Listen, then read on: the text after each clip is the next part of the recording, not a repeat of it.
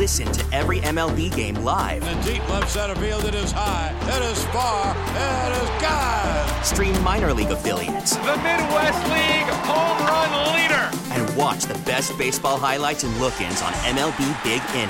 MLB At Bat is your all in one live baseball subscription for only $3.99 per month. Deep left field, it's going to go. Alvarez ties the game. Subscribe to At Bat within the MLB app today. Major League Baseball trademarks used with permission.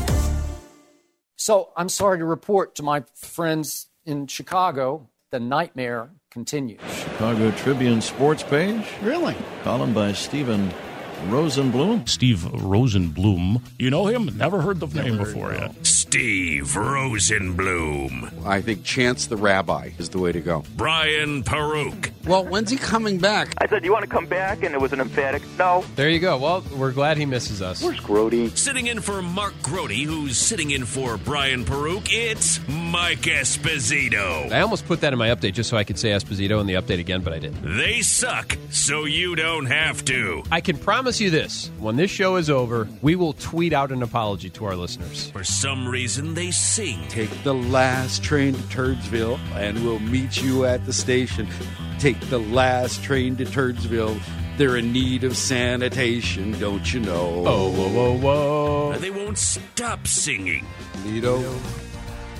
Whoa, whoa, whoa! It's a master's course in stupid. You're tapping two kegs of stupid, and it is really flowing. Yeah, I, I don't, and uh, yeah, I, I, I got into journalism because I was told math was not uh, part of it. They have celebrity rebukes. This is Wayne Messmer, Senior Executive Vice President of the Wolves. You know, in all my years involved in sports and many teams, I have never been involved with something that sucks so badly. The three words that best describe this show are as follows, and I quote Stink, stank, stunk. It's Rosenbloom and Esposito on WSCR 670 The Score. We should be 670 WSUK.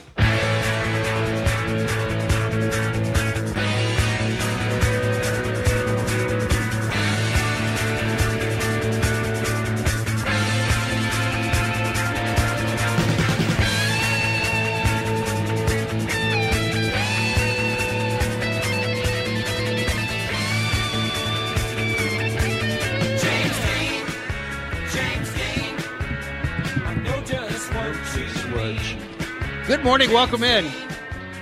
Steve Rosenbloom, Mike Esposito. It's Saturday suckage, but I, the weather sucks, so at least we have that. But the energy here at the Sheraton Grand for the Cubs convention, where me and Mike Esposito will be broadcasting live for the next three hours, a full bowl. This is unbelievable. It's fantastic. It's I'm- one of my favorite weekends every year, and it's darn good to be back sucking along on Saturdays with you, buddy. I guess we should explain. Mike Esposito Yes. is Hi. sitting in for Matt Spiegel. Yes. Who is sitting in for Mike Esposito. Correct. Who is sitting in for. Grote. Uh, uh, no, No, for Jor- Schuster. Schuster. Who is sitting in for Jordan Bernfield. Jordan. Who is sitting in for Grote. Yes. Who is sitting in for Randazzo. Who is sitting in for Brian Peruk. That's right. You still cross paths with Brian Peruk, and does I he still Bri- wish he'd never left? Yes, I see Brian all the time. Uh, our children are in uh, school together. And I just saw, actually, this week, Wayne Randazzo is the new radio play by play man for the Mets. Good for him. So at this point, Saturday Suckage has sent uh, Saturday Suckage alums Yes. have a World Series ring Correct. And a full time job broadcasting for the Mets, who, by the way, were in the news with the Cubs this week. Yes, they were. That was a thing, huh? That was a thing. And they and they have Blown up all over the place. Too. Chili Davis is their new hitting coach. Uh, the Mets uh, thing. So yeah, you have you have Wayne doing that. Uh, the afore- aforementioned Brian Peruk doing very well for himself as well. They're on the FM dial. Uh, Grote is the sideline reporter for the Bears and has a World Series ring. So Right. and Jordan is Mr. Play-by-Play man all over my college games everywhere. So He what's is. wrong with me? I guess is the I- question. What's I- going on here? You're back here working the convention, the Cubs convention. All of this coverage is sponsored by Tito's Handmade Vodka, America's original craft vodka. When you're at the Cubs convention, stop by Lizzie McNeill's Irish Pub. It's next door to the Sheraton. Get your Tito specials all weekend long. We have quite a show. That we do. This is this is again, this is going to blow up the idea of Saturday suckage. But at 11:30, Len Kasper will be here. Len Kasper, the Cubs radio uh, TV play-by-play broadcaster, will be here. He'll be joining us at noon. Jason Heyward. I told my daughter, who who listens out in LA on Radio.com, and who who has the Cubs the Cubs MLB app to watch the games as well. And I said, We're supposed to have Jason Heyward at, at noon. And she said, Oh, God, tell him I love him. You know what? That's the first thing I'm going to do, Allie. I It- actually just- own I own a Jason Heyward Blue Road Cubs jersey. And I know I can't wear it as as we are here respected non-fan media members, but you know when I go sit in We're, the seats, we're what? I, I do have, I do own, I am the proud owner of a Jason Heyward Blue Cubs Road jersey. Right. I have my But you said something about respected media Well, members. That's you an know. oxymoron. I I have my extremely old Shawon Dunston Cubs jersey. I rotate that one in every once in a while. I have an Andre Dawson. I have a, I have a bunch of them. Right, I'm a long time guy. Uh huh. But I've kind of figured it would probably not be a good idea to wear my Jason Heyward jersey with Jason Heyward coming on as a guest. Just that Why was not? just a thought. You could, you know what? You know what we really need? We need to put Grote in your Jason Heyward jersey. Yes. and have him sit here, interview Jason Heyward like Chris Farley. Remember, remember Sure. that time you hit the grand slam Right. against the Phillies? It was Yeah. a walk off. That was great. That was awesome. Yeah, that's what we needed. At twelve thirty, Ryne Sandberg will be here. He's pretty good too. I've heard. Yes. And you know what? Bob Costas retired. He left NBC this week. Not retired. He left NBC. Mm-hmm. Does that? Uh, Bob Costas is always going to be with Ryne Sandberg for me. Oh, from the home the Bruce Sutter game, absolutely. No, Or it's the Ryan, Ryne Sandberg. I'm going to tell on you. you just- Well, it's the Ryan it- Sandberg. It is the. Ryne Sandberg game. And I remember recently, before I left the Tribune, we had come across. It was the Bulls were starting the 20th anniversary season, right? Since the last championship. Got it. And, and what a disaster that's become. Thank, you know what? John Paxson should thank, and Gar Forman should thank God that every Reinsdorf in the world is inept and inert. Oh boy. But this was 20 years mm-hmm. since Jordan hit the shot. And it was Costas who did that. And I said, I, I proposed it to Costas' office. I've talked to him before, and I said, Can you run down your top five or 10 broadcasting moments? What you did. You doing play by play, not at the Olympics where you're recapping. I said, You're on the mic. If you remember the call, if you remember. He said, Yeah, give me a couple days. So I did. I, he, he called me early. I found out he's not a morning person. Jordan's call was number one in his on his list On his personal top five. for the way it resounded. I mean, because it was Sure. such a, a professional moment and such a historic moment. Yep. Sandberg was second. He said 20 years later, more than 20 years later, I'm in. I'm walking down the street. A guy will yell out of a cab, "Hey, Bob, the Sandberg game." Yeah. I had I've had the good fortune to fill in when Zach Zaidman needs a breather or has a, a holiday or whatever. Oh, yes. I have filled in in the Cubs booth with Pat and Ron. It is one of my favorite things to do, and I'm grateful that I've been able to do it a few times. But the last time I was there, uh, this past September, MLB Network was down the hallway from us, and Bob Costas was there, and he came over to talk and say hi to Pat and Ron. And I'm just a- Costas. and I'm just a fly on the wall listening to this conversation, but he he mentioned the same thing. We got on the topic of people of Chicago. He's like, I can't walk outside this ballpark, Right. And I automatically get, hey, Sandberg game. It's like they don't even say his name. It's just Sandberg game. It's like there he is. He's right there for you. Right. So with him leaving, we'll talk. To, and remember, we had Ryne on the show on the anniversary of that game. We it fell on a Saturday. Yep. And the game was played on a Saturday. It was the game of the week. Yes, it was. That was another thing Costas mentioned about the importance of the Sandberg game. Because you go back to 1984, Ryne Sandberg MVP, right? 1984, right? Correct. His breakout season. Right. And those two home runs off the the best relief pitcher in the game at the time. That was the only way you could see a game out of market. Correct.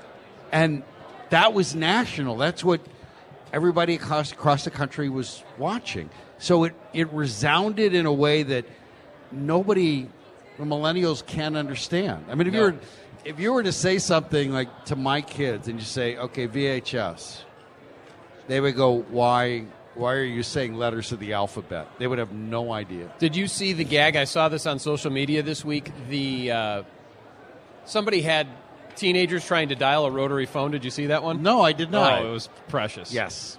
They had no. They no couldn't idea. figure out how to Uh, dial what a rotary this? phone. Yeah, is there? It's kind of like a joy buzzer at the end. There- Joy buzzer. That's another thing. Try saying that to a kid. So that was. So when we get, Ron- I remember we talked to him, and he was. The details were so. Everything was still so crisp when we did it this summer. Last summer, I'm sorry. So 24 years, 34 years. How I can't do the math. 94, 34. 04, 14. Okay, 34 years and it was that day and he came on he talked about it and it was just exactly what exactly what you you would have gotten like right after a game And, and in my childhood baseball brain, I was I was 11, almost 12 in the summer of '84, and I remember the season vividly. But I remember that day vividly. I remember being in, sitting in front of my house with the radio on, listening to that game, and then coming in to watch and seeing the uh, the home runs and the extras. I remember it vividly. It's it's one of my you know, you don't remember specific games necessarily, especially regular season games. I remember that day very vividly. so do you have a sandberg shirt or jersey you can sit here and goober all over him when he comes I do not, but so because I've gotten to do Cubs pre and post, Rhino is the post game guest Uh-huh. a lot of times. So he'll sit in the booth with me. So now it's like, oh hey Mike, and it's like, hey Rhino, you know, old pal. oh you guys are buds Oh, that's right. Well, you we'll guys are when, he, buds. when Well- he comes up here. You know, the, the four or five times I've done it, I'm sure he considers me a close personal friend now. So you know, Yeah, sure he does. Okay, and so Rhino will be here at twelve thirty, and at one o'clock, Pat Hughes just voted the best broadcaster in Illinois for like the seven thousandth time. can't we just rename that the Pat Hughes Award? Yeah, he's he's uh, he will be headed to the Hall of Fame. I don't see how you deny him the Ford Frick.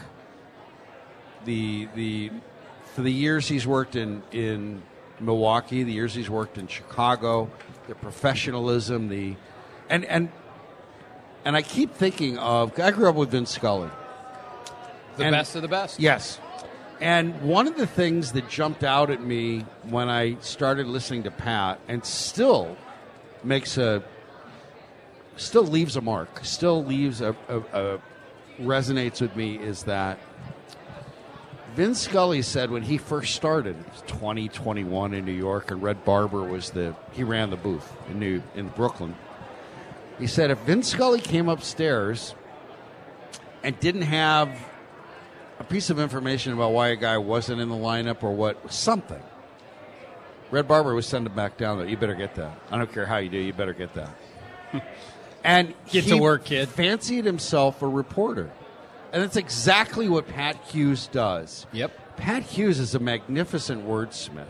In a different way that Mike Emrick, who who is one of the best going, he's certainly a Hall of Famer, and Pat uh, Pat Hughes is a a reader. He's a wonderful wordsmith. He is a terrific reporter. De- attention to the details are everything. And you mentioned Wordsmith. He signs on and off. This is Pat Hughes reporting. Yes. That's what he does. That's what he does. So that's our lineup for today. Shane Reardon is here muscling up on people on site. Zach Withers and later Adam Stadzinski will be producing. Brian Gertz is here. And lucky for you people, in a true Saturday suckage tradition, actually respecting Saturday suckage, they're not broad, they're not televising anything unless it involves a guest. Smartly. And who's our engineer? I forgot his name. I'm old. It's not Dave Miska. Ray Elizondo. Ray Elizondo. Ray, sorry.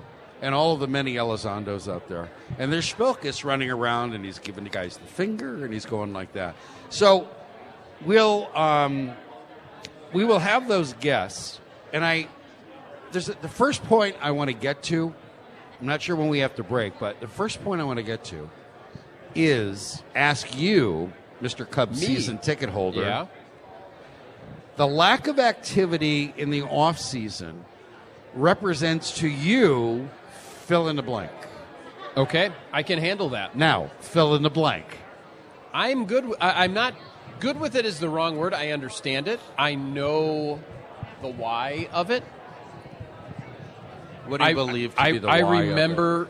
I remember last year. It was a Saturday right before spring training, and you and I had just finished our show, Oh, speculating about what the Cubs might do, and then all of a sudden they signed Yu Darvish, and it was like, oh, Yu Darvish. It was the auto show. I was getting That's out of right. the p- car in the parking lot. You go, hey, Cubs just signed you. Dar-" Oh, my day's not over. That's right.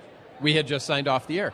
Well, so I understand it. I knew without being told, just knowing the the finances and that, that tax level, what the Cubs were likely to be doing this offseason was what they're doing is a whole lot of nothing. Although Theo says maybe some bullpen moves coming up. I'm sure if he could trade some salary that is less attractive than some of the free agent guys out there.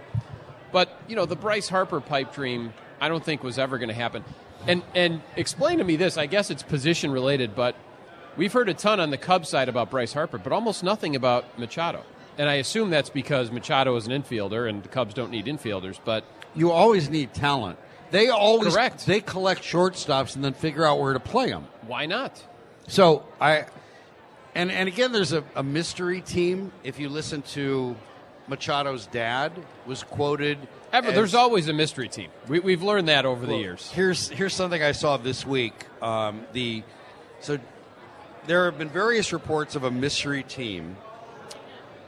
Manny Machado's father said, "I believe that the team you will probably less think about is the one that's going to sign Manny Machado, which might be the White It- Sox." uh, that's what I was going to say. That could be the White Sox. Here, Yanks should The rest Um, of their family is already on the White Sox, so John, why not? Jon Heyman, FanRag Sports, uh, tweeted out that he's heard indeed there's a mystery team in the Derby.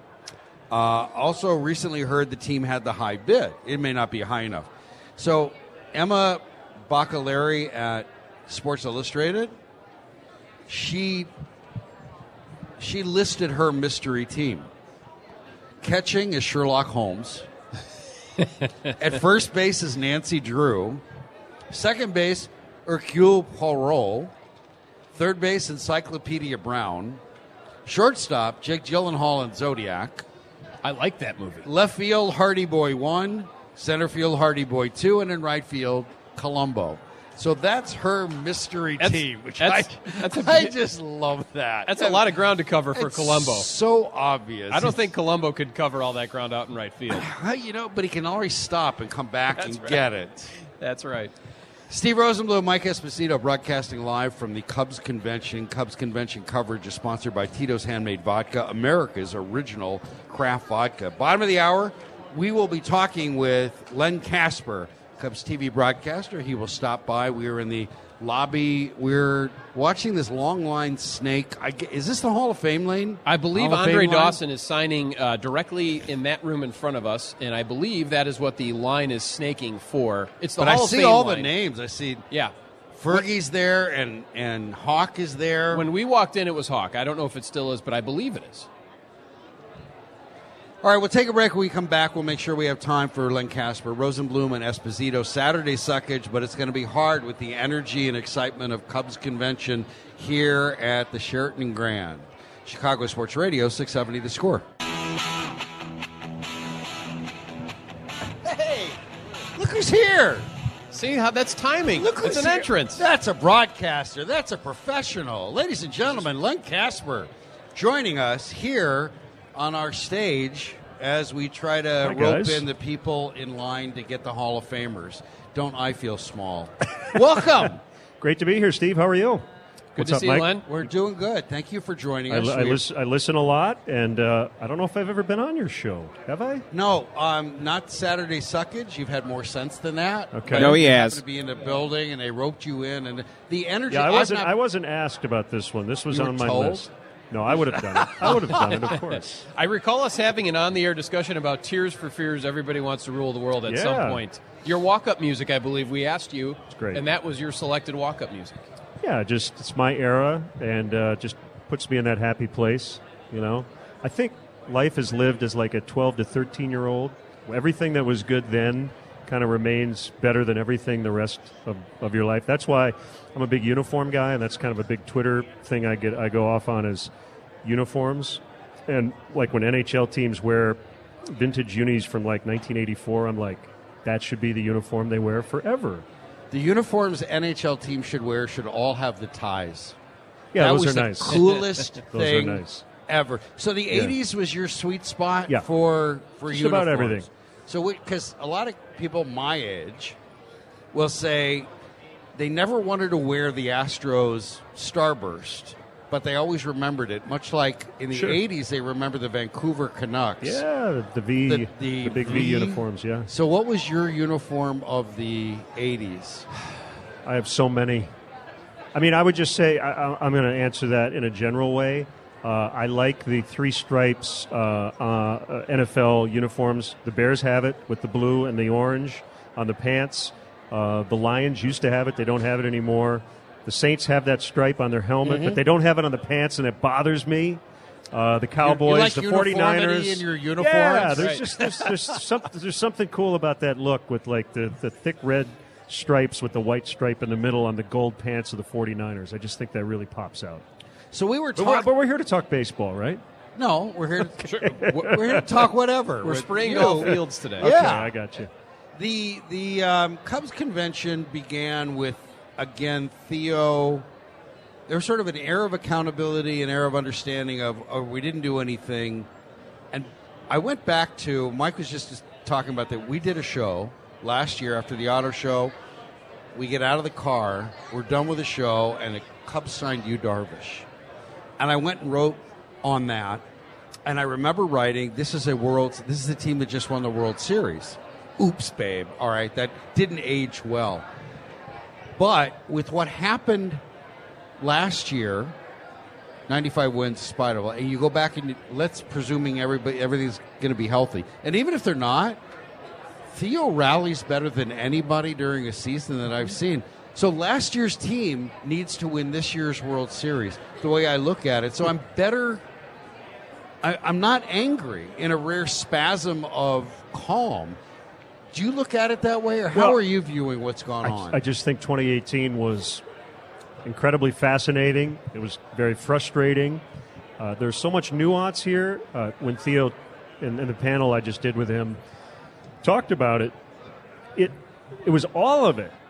There were so many good things, the 95 wins, blah blah blah blah. But you're left with this emptiness of the last three days, and the last two in particular, where the Brewers celebrate on on your field, and then the next night the Rockies do and where do you go from there? And in a vacuum, if that had been 2015, totally different, right? Wow, they overachieved, young club, they got to the wild card game. This is the start of something. But coming two years after a World Series title and after three consecutive NLCS uh, trips, to have it end with a thud and the Cubs went, I think, 16 and 12 in September was really more about how well the Brewers played. But as Theo said, when you felt like the season came down to 90 feet, it was like one swing of the bat. If you could have won one game before the Monday, uh, or or won the game Tuesday night with a big hit in the wild card game, now you're guaranteed to play for at least another week. He said that's winning is a deodorant. You can cover up all the things. So when you win the World Series, you don't nitpick all the things that didn't go right. Because when your season comes down to 90 feet, that's the perfect time to nitpick because one little thing could have changed everything. So sometimes it's that's the way the ball bounces. I think Theo has chosen to view it this way. Let's do everything in our power to work on the margins and make sure that next year we get that extra 90 feet. We find a way to get into the next round however we do it. It, it was very Bears esque. I mean, the Bears finish was much the same. I think fans expected Right. This to Yep. to continue. Right. I mean, this was a team. You followed every step of the way. They exceeded expectations. Probably should have won the game. You had the kick thing and everything else, but but with the Cubs, you had the Bryant injury, and he was never really himself. The Darvish stuff with the injury. Chatwood. I mean, all of the various moves that you thought would improve you. And I know we were both, as Steve just said, the, the day they signed Darvish, we were on the air. That was like, holy cow! That's Right. you know, this is a great signing. And I did see his comments from yesterday, where he said he's feeling night and day from last year. He's going to start throwing again. He should be full go by beginning of the season and for spring training. In your in your baseball mind, keeping all of the injury stuff out of it, do you think that this is going to be? Is he going to be able to start and just be a part of this rotation without limitations? I have no idea. My hunch would be no, not early. Uh, I think it, is going to be a process, and I think the difference uh, between last year and this year, in regards to uh, you, Darvish, is last year you're counting on 30 starts, top three guy in your rotation, dominate people uh, at every turn. This year, I think you go in very cautiously, and you make sure you're covered if it doesn't go well, and you hope that he gets back and is healthy. That's the first thing, right? Is you got to make sure the guy is completely healthy. Then you can start to count on production. But I, I don't think the Cubs look at it that, that he'll be in the opening day rotation and going to take the ball and throw 110 pitches on uh, March 31st. If there is a March 31st, is there a March 31st? I, I don't know, think but maybe there is, March if he's going to throw 110 pitches, I it would be March create a day. March 32nd. Yes, That's right. So That's right. Uh, my, to answer your question, hopefully, but I think I think you with with Morrow and Darvish, I, I think you just whenever they're back, they're back. We're talking with Len Kasper, Cubs broadcaster, and we are at the Cubs convention at the Sheraton Grand. Con- convention coverage sponsored by Tito's Handmade Vodka, America's original craft vodka. I, I root for. Oh, I have been on before. I've been told. You have? Yes, I'm looking at the computer. I- Len I- has been on before. I do remember we did have a conversation because you remember we were letting everyone do their walk-up music, and I, I do remember our Tears for Fears conversation. That that was So that I- was it. That's what sticks Okay. out to me. Yes, Must have been memorable. well, at least nobody held it against you. Right, exactly. So- you invited me back. I root for stories. I always did root for stories, but it was an occupational hazard. And I really thought, and I want to get, how do you balance rooting for a story when you see Jason Heyward hit that grand slam against Philly? David Bote, the grand slam. I mean, that's down three, the ultimate kind of grand slam. Right. Which might have been the last time the Cubs got a clutch hit. Right. That's it. But, Right, but. I root for stories and I look at that kind of narrative. You have to balance that, and metrics bring you back to that. Do you fall into that? Do you protect Oh. yourself from falling into that? Because I think it's really romantic. narratives in, in baseball in particular it's it's everything and i i think the more i've done this the the less i i blend in in terms of the sabermetric stuff i think there was a, a period of time maybe early uh, after Theo took over when the Cubs weren't very good we had a lot of time to, to talk about this stuff you but it was a little bit more of Like from opening day. educating all of us, and I was I would say educating myself, not as much as the fans, but just on, on the numbers that matter. Um, but I, I think now, in terms of stats and, and how teams go about their business, if you can blend that into a narrative, uh, I think it goes over much better in a broadcast. And you know that's how Vin Scully always did it, right? He Mhm. told stories. So for me, I'm always uh, looking for a good story, no question about it. Yep. the free agency uh, period, which is still going on, and we'll see how it winds up. Certainly, the big names still out there with uh, Bryce uh, and Manny Machado still out there. But we heard some of the players comment on it yesterday, just about the the way it's changed from how it had worked in the past, and specific to, to several things. One, the the longer term in terms of years deals. And number two, just the premium. And I mean, we see the Yankees. It seems like they signed a relief pitcher every other day. They've got a, a stacked bullpen. A lot of guys they've added there. In your mind, is this a just a changing of how executives are looking to put teams together and what they're willing to commit? You know, are they going to say, "Hey, ten-year contracts? Why would we do that anymore?" Is that something that's here to stay in your mind? Well, it, it, it does go in cycles, and you tend to have these, this glacial movement uh, in the game where you see subtle changes, and then all of a sudden everybody starts to kind of view it similarly. And the last two off seasons have been really weird in that a lot of great free agents have had to sit around and wait uh, until spring training, or in some cases even into April. Um, it used to be, as Theo said again in, in the, the panel we just did, you, you go into an offseason, you go, we need a shortstop, we need a left handed setup guy, and we need a backup outfielder. And you went out and you signed those three guys, or you traded for them, and you were done. And it sometimes didn't matter how much money or how many years. Well, now it's just such a science that I think you can plug a lot of stuff into a computer and it comes back, don't pay more than this amount, right? And I think they stick. They're very, different colors. Yeah. It pops They up in different colors. They stick very close to that. it's like blood tests. Right. And then every once in a while you roll the dice and you go, you know what? Jon Lester, we're going to give him six years.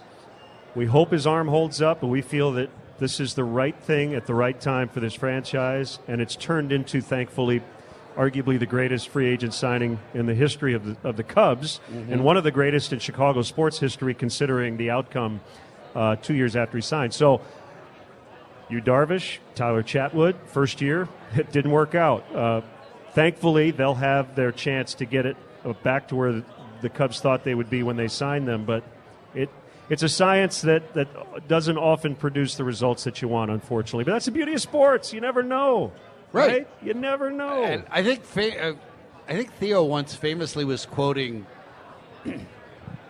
Tom Cruise in Risky Business. I can't say the line here, but sometimes Joel, you just got to say what the right. And there, some of the signings in Boston were like that.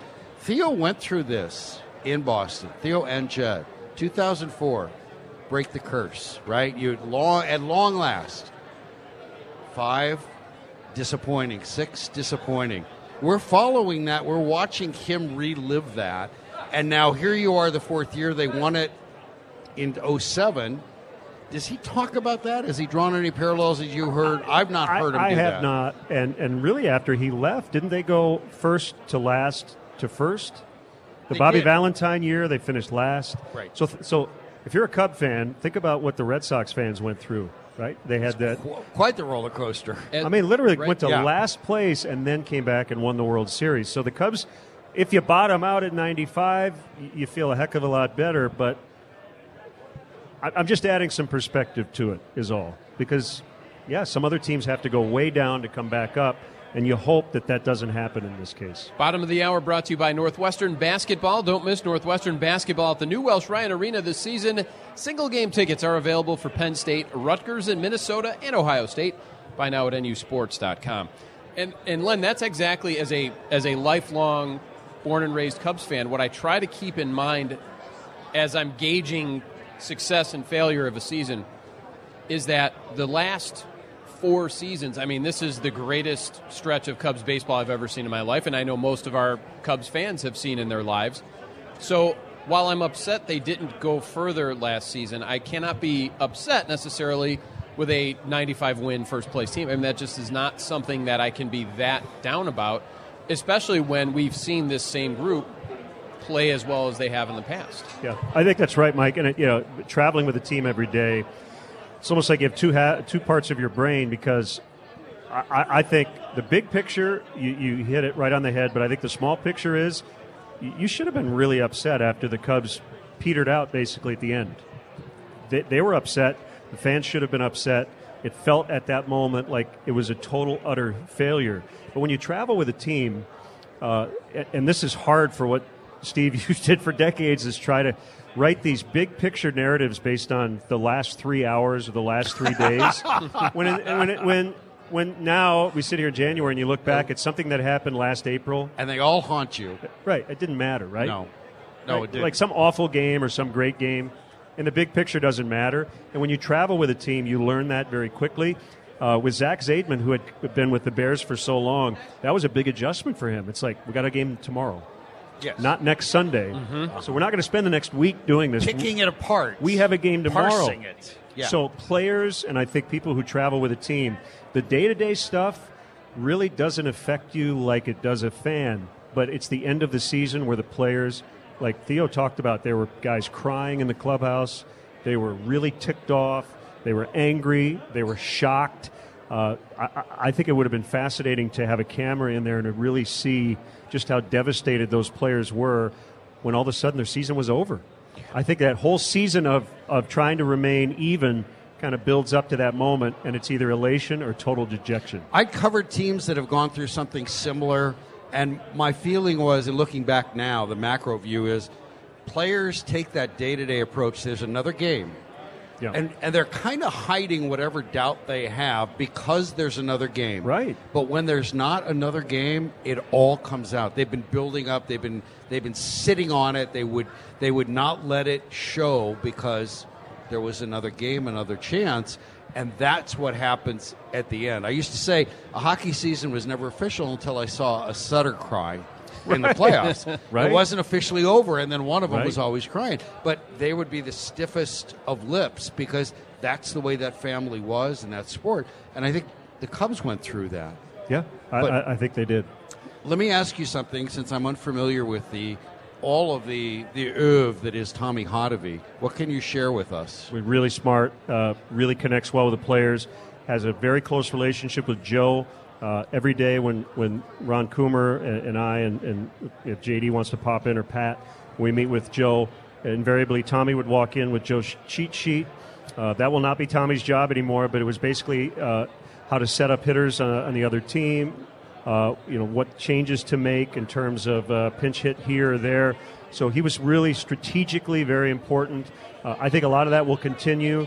Very confident guy. I, I love the idea of promoting from within. Usually, when changes like this are made with a with a position that's really important, like pitching coach, you go out and you get somebody who has experience from some other place. But I think there were other teams who wanted Tommy as their pitching coach, and I think it's just a great sign that they were able to promote from within. I think it's a really good thing organizationally. And, and we've heard Joe as we as we enter spring training uh, a few weeks from now. I, I imagine you'll be heading down to Arizona, and the Cubs will be down there. Joe's contract is up after the season. He says, "Not even a thing. Don't Right. worry about it." He's confident in everything. Is, is your biggest storyline heading into Arizona? Is it health for this team? The biggest storyline, yeah, probably. I think we want to see how Kris Bryant reacts with the shoulder. Uh, That's the off-season signing. There, Right. There's your big Kris Bryant, There's and, your and off-season signing. and Yu. Darvish and Tyler Chatwood. If they come in and produce as Yep. expected last year, then that is. I mean, it's Yeah. the old cliche, right? That you know the injured guy comes back and well, hey, there's your free agent. Trade, okay. yeah. Yeah, health probably is the big question because right now, as we sit here again a month before the games start, there aren't a lot of decisions to be made. We kind of know the rotation. We kind we basically know the starting lineup. We basically know what the bullpen's going to look like. There'll be some tweaks here or there, but it's it's pretty set. Uh, before we we dismiss the starting lineup, before we let you go, do we have enough information post Dexter Fowler about the value of a leadoff guy for Joe's team? I, I'm not looking to royal any. I'm not looking to put blood in anyone's urine. I'm just simply bringing it up because it had been a point of contention, and I don't know if we have enough time or distance, or if there are metrics that tell us that this is a a terrible spot for the Cubs. They're better off with one guy. That one guy happened to be terrific. Where do you what do you think? Well, I'll tell you where I sit. Just look at the overall number at the end of the year, and I don't think it really matters how many guys do it. If you have a leadoff on base percentage of 360, it's good. Whether that's a combination of Rizzo, Happ, Zobrist, Descalso, Schwarber, Baez, Best what- leadoff Al hitter in history, right. Anthony Rizzo. There he is. That's the way I look at it, Steve. I don't know that I'm right. No, but but I- I- but I- I do think when you look at when the Cubs won the World Series, they had one guy who did it all year. Right. He was really good at it. And, and that that's so a, I I can't answer that. that's a championship bias. But Right. you want to you want to mar- you want to follow championship teams. That's why I bring that up. Happ was 353. By the way, talk about the narrative. He hits the first pitch of last season mm-hmm. for, a home run. I mean, that starts my narrative. I go, oh no. Was Happ's on base as a leadoff hitter 353? Yeah. It's pretty good. Yeah. You'll take that, right? Well, was it? A, I wrote it down. 353 is on base percentage, and I, I, I have to go back and clarify whether it was on leadoff or overall. But still, Still, it's good. You're getting that kind of production from. Yeah. Mm-hmm. Joe's always believed in him. Joe's liked that combination, power, very athletic. bat, yes, speed, and whatever he could do, and he believes in him. And I thought Kyle Schwarber was a much better player, much better at taking walks after he came back from the minors. I'll tell you what. Here's here's a, here's a good one for you. Uh, I think it was after the World Series. Yeah, so it was the Cubs convention two years ago. this puts it in perspective. I was talking to Ian yesterday. Mm-hmm. He, he he was the Cubs' first round pick in 2015. So he said, so basically, I'm kind of the, and, and, and fans were really into the, the big picks and the and the big prospects. The Cubs called him and said, "We don't need you at the convention. We just won the World Series." So this is two years ago. so he he was on the radar. We've got a bigger name on the other line. He was he was on the radar in terms of you know fans knew the name, right? But he was not a big leaguer two years ago, and they, they were like, "We don't need you here. We we've got enough."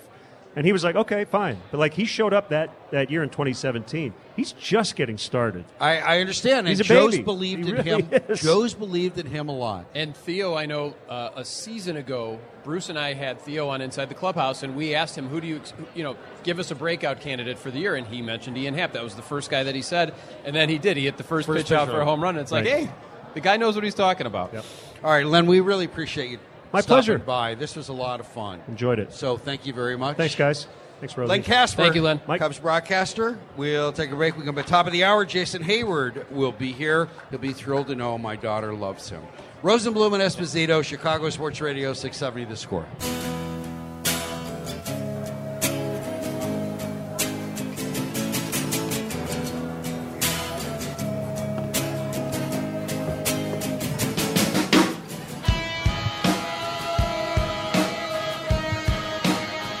Right, so Allie, my baby doll, was thanking me for the shout out that she loves Jay Hay. Via Twitter? No, via text. Got it. And then wanted me to ask Len who his fave seventh inning singer was. So I'm sorry, I, I don't look at my phone when we do interviews. I look at my guest. Correct. And he's great. I love talking with Len. I just love he straddles that. The I, and that's why I asked him about the narratives and and metrics because metrics are just cold, unemotional. Numbers. and the narratives there's humans there's romance there's stories. And he he does a great job of mixing those. He was very very progressive and aggressive in incorporating them into Cubs broadcasts he and JD and now there's different kinds of stories to tell and that's a, that's a tough thing to Len does a really good job of, of juggling that of mixing them in and he talked about that And, and think about this too. And I certainly don't want Len to uh, be embarrassed that I'm putting him and Vince Scully in the same sentence. But as young as Len came to the Cubs, he still looks young today He well, he does, and he is. I mean, but he has a chance to be one of those decades long. Assuming he wants to keep doing it, I would assume the Cubs want to keep him there. He does a fantastic job. He could be here for 35, 40 years doing Cubs games, and it's been and always look like America's teenager correct. He's been here what 15 years already. He, he- exactly. He looks. I don't know how just many stepped in. been a lot It's Uh, been a lot. I want to I want to make sure you note this. Tomorrow on the score, there's football. Sorry, Bears It is fans. football. It's bear weather outside. Actually, It is. yes. This really is. Um, tomorrow is going to be single digits. Um, the number of Bears fans who are happy will be single digits too. I'm sure. That's right. But we have the uh, AFC and NFC championship games on the score for you starting at 1. Rams at Saints. Be the first game, 1 o'clock on the score, followed by Pats and Chiefs.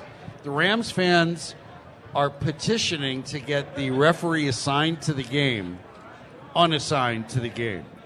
Bill Vinovich apparently they blame Ram fans blame him for losing every game he he referees or his crew referees. So what what is their record in Vinovich Vinovichian games? I guess would be the. Uh, They've gone 0 and 8 since 2012. And now they're going as if Whoops. going into this the, into New Orleans in the dome isn't tough enough. But I don't know if you saw this on people are always messing around with with Wikipedia. You see changes in there, Uh-huh. right? So the New England Patriots tweeted out a screenshot of Wikipedia, and their comment on top was, "We didn't do this. We swear." And so it's the AFC Championship game, The- and the Wikipedia screenshot says the AFC Championship game is the annual championship game of the American Football Conference, where one team gets to play the New England Patriots. That is fan- that is well well done and subtly enough so that most people are like, well, yeah, you just kind of breeze through it. If I am the New England Patriots, Is this eight I'm straight? taking credit for that. Oh yeah, that's fantastic. Is Yes. this eight straight? Sure it is. And I also saw a stat this week, which and they go into away. they go into Kansas City. Have you ever heard a game? And you hear a game in Arrowhead Stadium. Have you ever heard a game there? Loud. Yes, it's shaking. Yep. It's you. You could you could measure it the way you'd measure an earthquake. It is so so tremulous. I, I I like Kansas City in the game. I'm I'm wary to pick against uh, Tom Terrific, and I did see the Sure. stat which I'll throw out before we head to break. Tom Brady has played in more Super Bowls than he has road playoff games. Did you, did you see this one this week? I did not. I know he's three and four. He's played in seven road AFC Championship games. Then he has played uh, road road playoff games. So some of those are at home. Some of those have been road games. Those AFC title games. No, no, no. I thought he was. Okay, so he's three and se- he's played in road playoffs. Three and seven. He's in played road in more playoff. Super Bowls than he's had road playoff games. That was the stat I saw. Wow. Crazy, right? That's your Cy Young Award. How about winner. that? All right, we'll take a break. Rosenbloom and Esposito from the Cubs convention, Chicago Sports Radio 670 The Score. We get it. Attention spans just aren't what they used to be heads in social media and eyes on Netflix. But what do people do with their ears? Well, for one, they're listening to audio. Americans spend 4.4 hours with audio every day. Oh, and you want the proof? Well, you just sat through this ad that's now approaching 30 seconds. What could you say to a potential customer in 30 seconds? Let Audacy put together a media plan tailor made for your unique marketing needs. Advertise with Audacy. Visit ads.audacy.com.